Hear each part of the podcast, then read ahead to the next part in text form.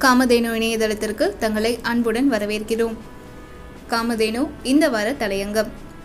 பாதுகாப்பான பள்ளிச் சூழலை உருவாக்குவோம். தமிழகத்தில் அஞ்சாயிரத்துக்கும் மேற்பட்ட பள்ளி கட்டிடங்கள் பயன்படுத்தவே முடியாத அளவுக்கு சேதமடைந்த நிலையில் இருக்கிறதா வெளியாகி இருக்கக்கூடிய தகவல் அதிர்ச்சியும் ஏமாற்றமும் அளிக்குது. மாணவர்களுடைய பாதுகாப்பு எதிர்காலம் தொடர்பான இந்த விவகாரத்தில் அரசு மேலும் முனைப்பு காட்ட வேண்டியதோட அவசியத்தையும் இது உணர்த்துது. மதுரையை சேர்ந்த சமூக செயற்பாட்டாளர் ஒருத்தர் பள்ளி கட்டிடங்கள் மோசமான நிலையில இருக்கிறது பத்தி நடவடிக்கை எடுக்கணும் அப்படின்னு தொடர்ந்த பொதுநல வழக்கு விசாரணையின் போது தமிழக அரசே இந்த தகவலை தெரிவிச்சிருக்கு. தமிழகத்தில் இருக்கக்கூடிய பள்ளிகளில் ஐயாயிரத்தி ஐநூற்றி எண்பத்தி மூன்று கட்டிடங்கள் மிகவும் சேதமடைந்த நிலையில் இருக்கிறதா உயர்நீதிமன்ற மதுரை கிளையில் அறிக்கை தாக்கல் செஞ்சிருக்கு அரசு.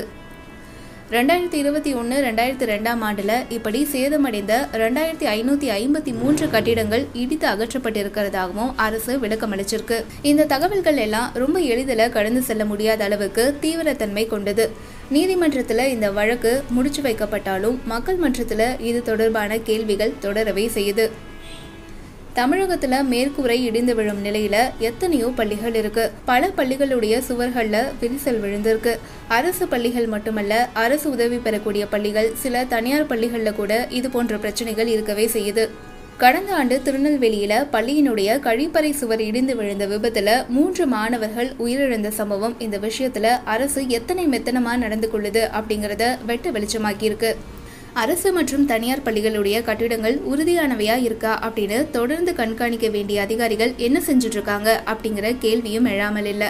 இது தொடர்பான புகார்கள் வரும்போதெல்லாம் மாவட்ட ஆட்சித்தலைவர் மாவட்ட கல்வி அதிகாரிகள் அப்படின்னு சொல்லிட்டு பலரும் போய் கட்டிடங்களை பார்வையிடுவதும் உரிய நடவடிக்கைகள் எடுக்கப்படும் அப்படின்னு சொல்லிட்டு உறுதியளிக்கிறதும் வழக்கமாக நடக்கக்கூடிய சம்பிரதாயமான விஷயங்களாயிருச்சு.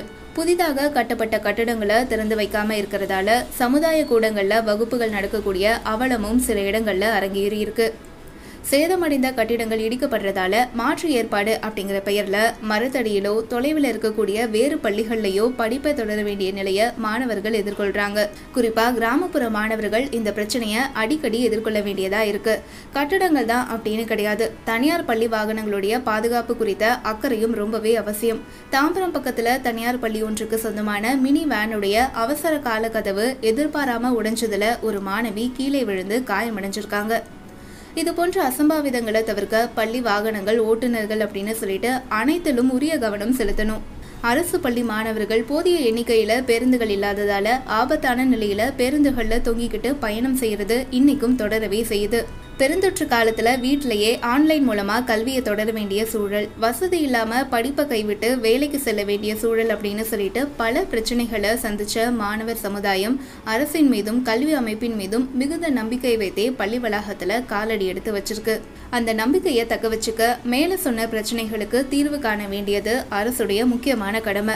தொடர் கண்காணிப்பு உடனுக்குடன் நடவடிக்கை எடுக்க உரிய கட்டமைப்புகள் இதெல்லாம் ரொம்பவே அவசியம். நாட்டுடைய எதிர்காலத்தை கட்டமைக்கக்கூடிய மாணவர்களுடைய நிகழ்காலம் ரொம்பவே நிம்மதியா பாதுகாப்பா அமைய அனைத்து நடவடிக்கைகளையும் எடுக்க அரசு உறுதி பூணட்டும்.